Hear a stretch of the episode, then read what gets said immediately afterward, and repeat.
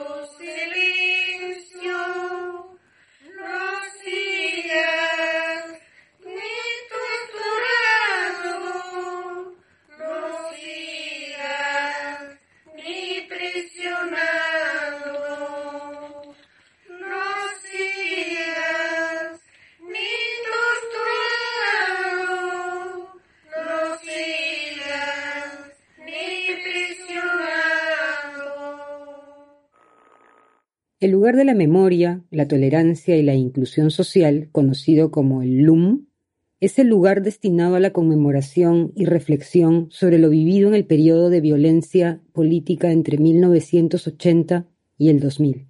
Al visitar el LUM, subiendo la rampa entre la primera y la segunda planta del edificio, en el descanso, la canción de las mujeres de ANFACEP nos recibe, nos da paso.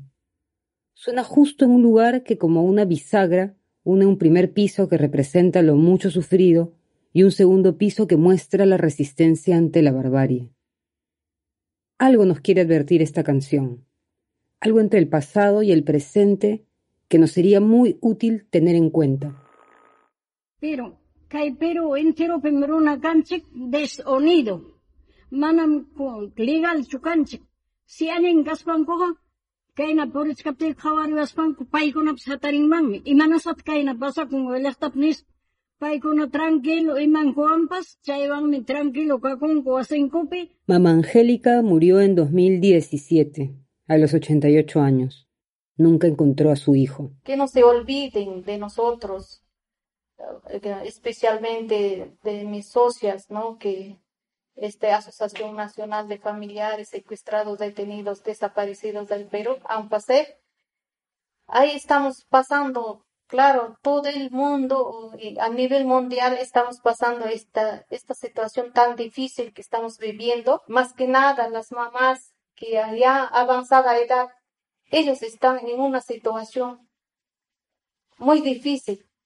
No todos. Entonces, por eso mi pedido es a todas las personas que hagan llegar ese apoyo que viene del Estado, del gobierno. Eso le pido a nuestras autoridades. A quien escuchamos ahora es a Adelina García, actual presidenta de ANFACEP. En lo que va de la pandemia, muchas familias de afectados por la violencia han sufrido el aislamiento y la pobreza súbita, la soledad, la enfermedad y también la muerte. Han tenido que recurrir, como cualquier otro peruano o peruana, a las redes de ayuda, de socorro, a las filas de los hospitales y las distribuidoras de oxígeno. Dicen que el olvido está lleno de memoria, pero en este caso está lleno de la gente que ya antes había sido olvidada. Una suma de olvidos que explica en gran parte por qué nuestro país está viviendo esta pandemia con tanto desamparo. El problema es que las mujeres no, no han dirigido la comunidad, se han aportado con su trabajo, con su esfuerzo, y para eso se ha creado la Federación de Mujeres, ¿no? Para que las mujeres este, ahora no solo aporten con su trabajo, con su esfuerzo, y que no solamente sean una masa de trabajo como peonas, sino que las mujeres también aprendan a dirigir, ¿no? Y a, a hacer propuestas alternativas al proyecto de nuestra comunidad, ¿no? Y para eso está la Federación de Mujeres ahorita en Villa El Salvador. María Elena Moyano fue una dirigente social, política y defensora de derechos. Con valor, se enfrentó a la violencia terrorista y también denunció los abusos de las fuerzas públicas. Luchó por la paz hasta que fue asesinada por Sendero Luminoso en febrero de mil novecientos noventa y dos. Yo quería recordar porque tenemos muy poca memoria en el Perú.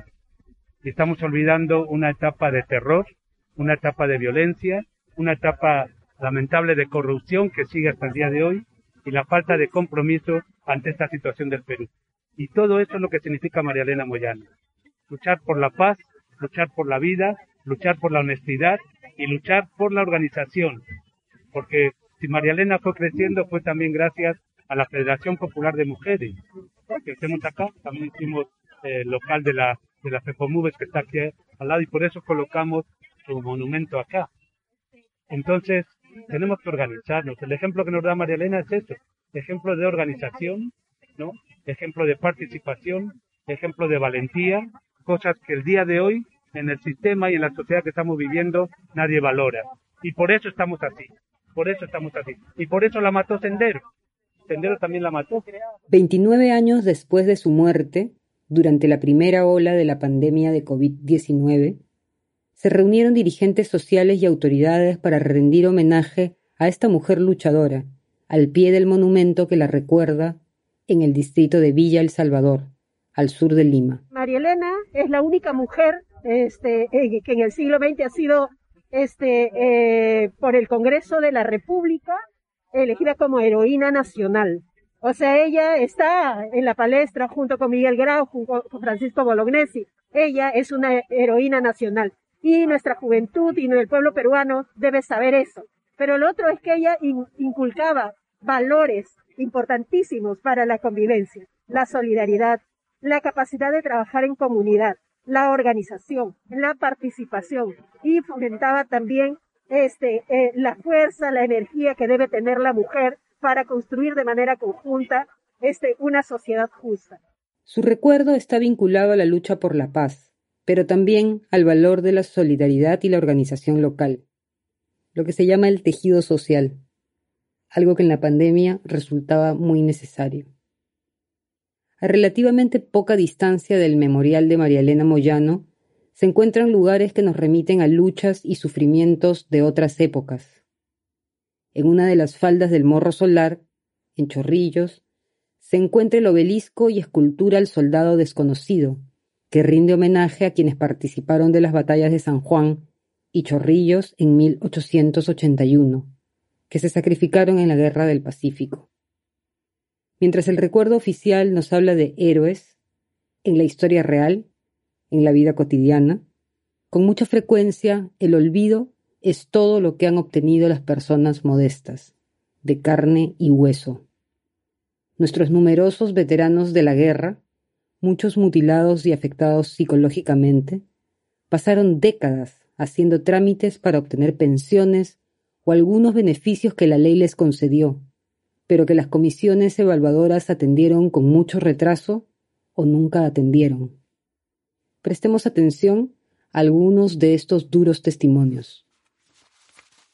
En mil novecientos cuarenta y tres, Manuel Acostupa, sobreviviente de la Batalla de Miraflores, declaró: "De otorgarme sino una pensión, siquiera unos cuantos reales por una sola vez para subvenir mis imprescindibles necesidades y dejar como hasta ahora mi vergonzante situación de tener que vivir de la caridad pública".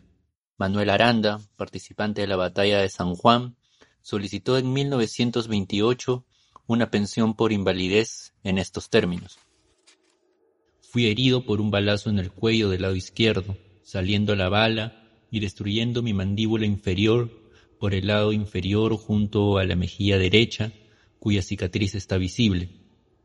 Los huesos que salieron de mi mandíbula los tengo como recuerdo, destacando que me encuentro ya anciano y sin fuerzas para trabajar".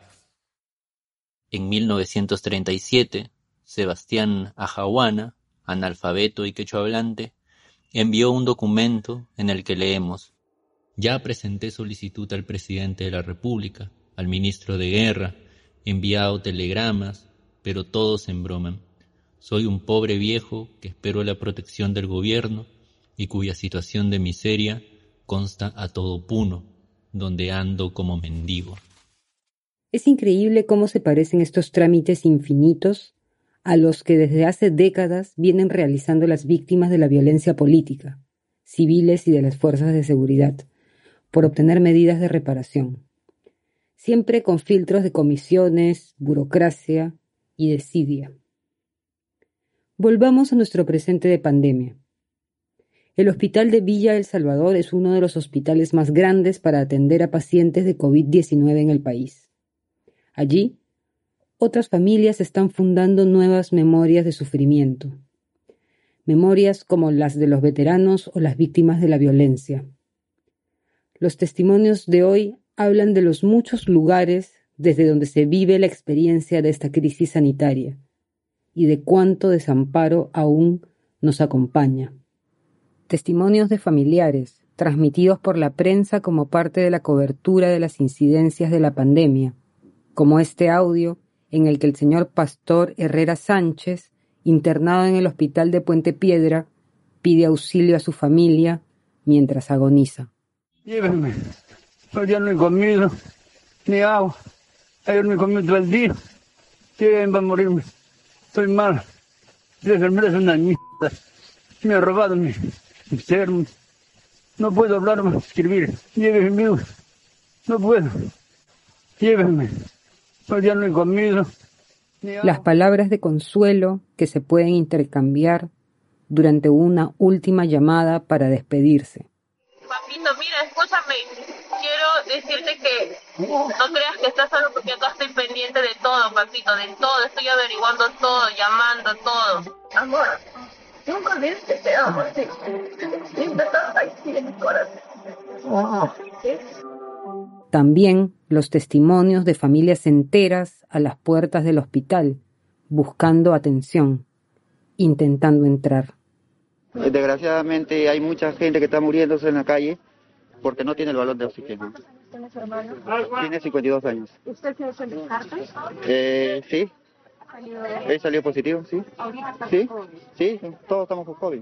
Una hija que se infiltra en el hospital, haciéndose pasar por enferma, poniéndose en riesgo para ver a su madre internada. El día miércoles tuve que hablar con mi cuñada y hacerme pasar por enferma. Me hice pasar por enferma, paciente COVID. Entré, llegué adentro, bajé del taxi y me fui corriendo a la carpa. En observación tres le llaman. Ahí la estabilizan a los pacientes. Yo entré y la vi a mi mamá boca echada, boca abajo, mejor dicho. Me habló con sus cinco sentidos. Me dijo, hija, tranquila que estoy haciendo mi tratamiento, anda a casa. Cuando yo quiera voy a salir. Eso me dijo mi mamá y me prometió. Los testimonios de quienes decidieron acampar a las afueras de un hospital a espera de que se les comunique las necesidades de sus familiares internados. Agüita caliente, agüita tibia, de repente necesita el cambio de, de pijama, medias, alguna truza. Y por eso estamos acá, para estar correteándonos las veinticuatro horas, porque en cualquier momento te puede llamar. Mira, yo vengo de San Juan de Lurigancho, mira, soy de El Salvador. Si yo me voy frescamente, como te dicen, ¿sabes qué? Vas a recibir la llamada de San Juan de Lurigancho, no, bueno. Me llaman por las diez de la noche, yo no voy ni corriendo, ¿cómo me movilizo esa hora? Claro. ¿Entiendes? Por eso yo me he plantado mi carpa y estoy acá a la, a la claro. Las veinticuatro horas para mi mamá. Los que venden todo, como Kevin Salgado, un joven policía que vendió su auto para costear la atención médica de sus padres y que al momento de conversar con la prensa buscaba desesperadamente una cama U C I para su padre. Yo lo único que pido es una cama U C I para mi señor padre. No pido nada, solo una cama U C I. Él está luchando, él está luchando. Me dijo, hijo, no me dejes morir. Y yo no voy a permitir que mi papá muera mientras yo siga vivo. Y yo no me voy a mover de acá hasta que mi padre salga de pie, porque se lo prometí a mi mamá y a mi hermana, que voy a regresar a casa con mi padre. Solamente le pido una cama U C I para mi señor padre. O la historia del médico infectólogo Luis Ramos, que atendió al paciente cero en el país y falleció un año después del inicio de la pandemia. Él ha trabajado desde el paciente cero en línea, en primera línea, luego pues ha ido desempeñándose en dis, distintas áreas de, del MINSA, del Ministerio, ha trabajado capacitando médicos a nivel nacional, en los, las regiones de gran impacto él ha ido a hacer las evaluaciones y también ha sido parte del equipo de la elaboración de la normativa de COVID diecinueve, ¿no?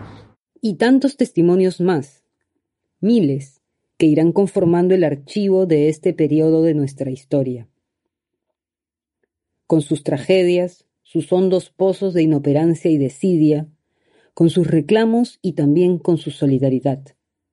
Tanta historia, tantos episodios graves, y pareciera que se reproducen situaciones donde la ciudadanía no encuentra un Estado que le acoja o le consuele en su necesidad o su dolor.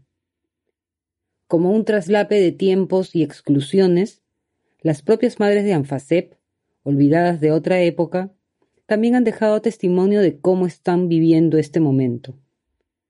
Como si a una tragedia nunca atendida se sumara otra y a un duelo inconcluso se agregara otro, sin visos de terminar.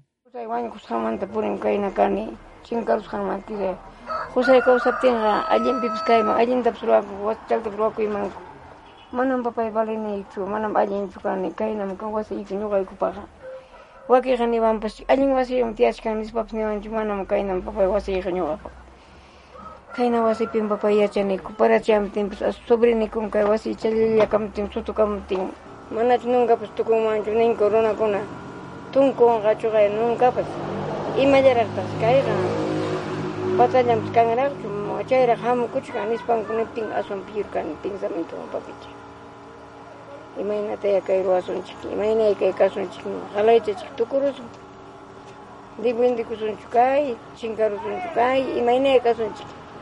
Decía la Comisión de la Verdad y Reconciliación que el país debía reconocer una terrible vergüenza, porque había generado mucho sufrimiento y no había sido capaz de hacer nada para aliviarlo o repararlo, siquiera para aceptarlo.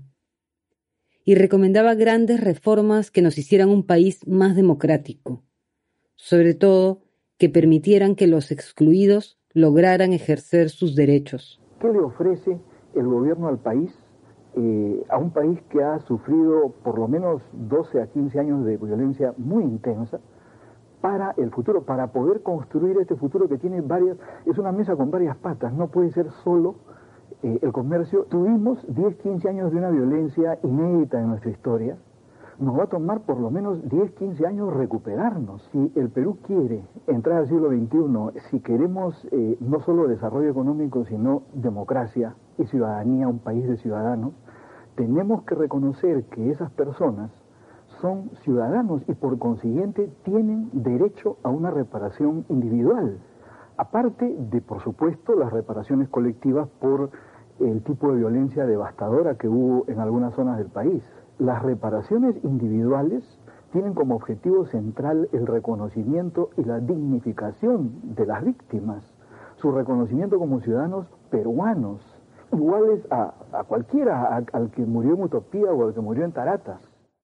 En otro episodio de Archivo Emergente, contamos ya este momento que resume quizá gran parte de lo que este podcast ha buscado mostrar, que debemos mirar con valor y madurez nuestra historia, para evitar que las peruanas y peruanos tengan que seguir corriendo en situaciones desesperadas, pidiendo socorro, persiguiendo a las autoridades, persiguiendo al Estado.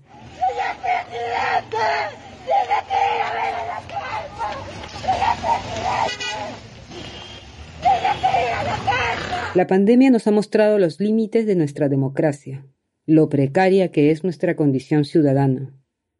Pero también nos ha mostrado el enorme caudal de resistencia, de solidaridad y de tradiciones a las que podemos aferrarnos para pensar un país mejor de cara al Bicentenario. Si en otros momentos, con negligencia, se dejaron de lado las recomendaciones que hizo la Comisión de la Verdad para que el desamparo no se vuelva a repetir, ahora no podemos darnos el lujo de dejar de oír tantas voces, tantas historias, tantas memorias que nos hablan desde tiempos diferentes. Si la memoria fue suplantada por un olvido selectivo, hoy podemos recuperarla como lo que es, una permanente crítica del presente y una apuesta de bienestar y encuentro en el futuro.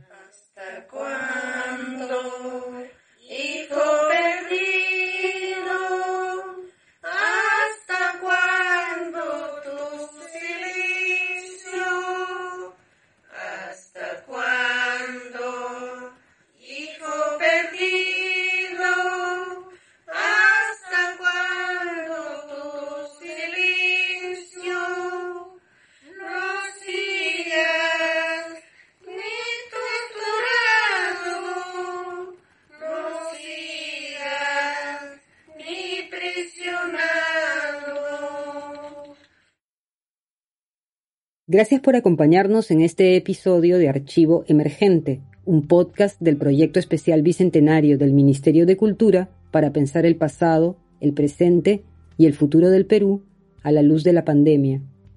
Puedes encontrar este y los demás episodios del podcast en nuestra página web doble u doble u doble u punto bicentenario punto gob punto pe e barra biblioteca, en Spotify o en tu plataforma de podcast favorita.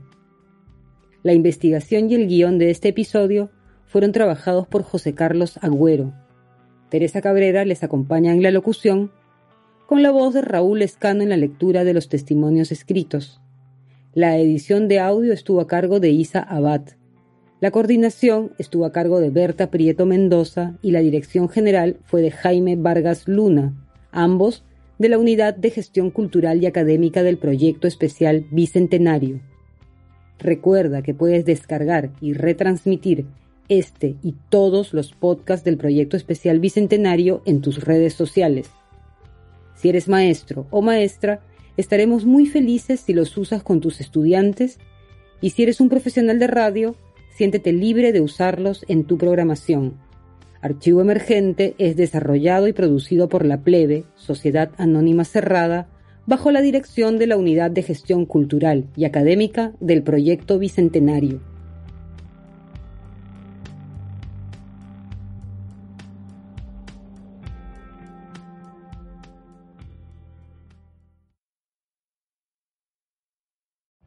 Every day, we rise, challenging ourselves to work for what we believe in. At U S Border Patrol, protecting our borders is more than a job. It's a calling. Agents answer the call, working together to keep our country and communities safe. If you are ready for a new mission, join U S Border Patrol and go beyond. Learn more at c b p dot gov slash careers.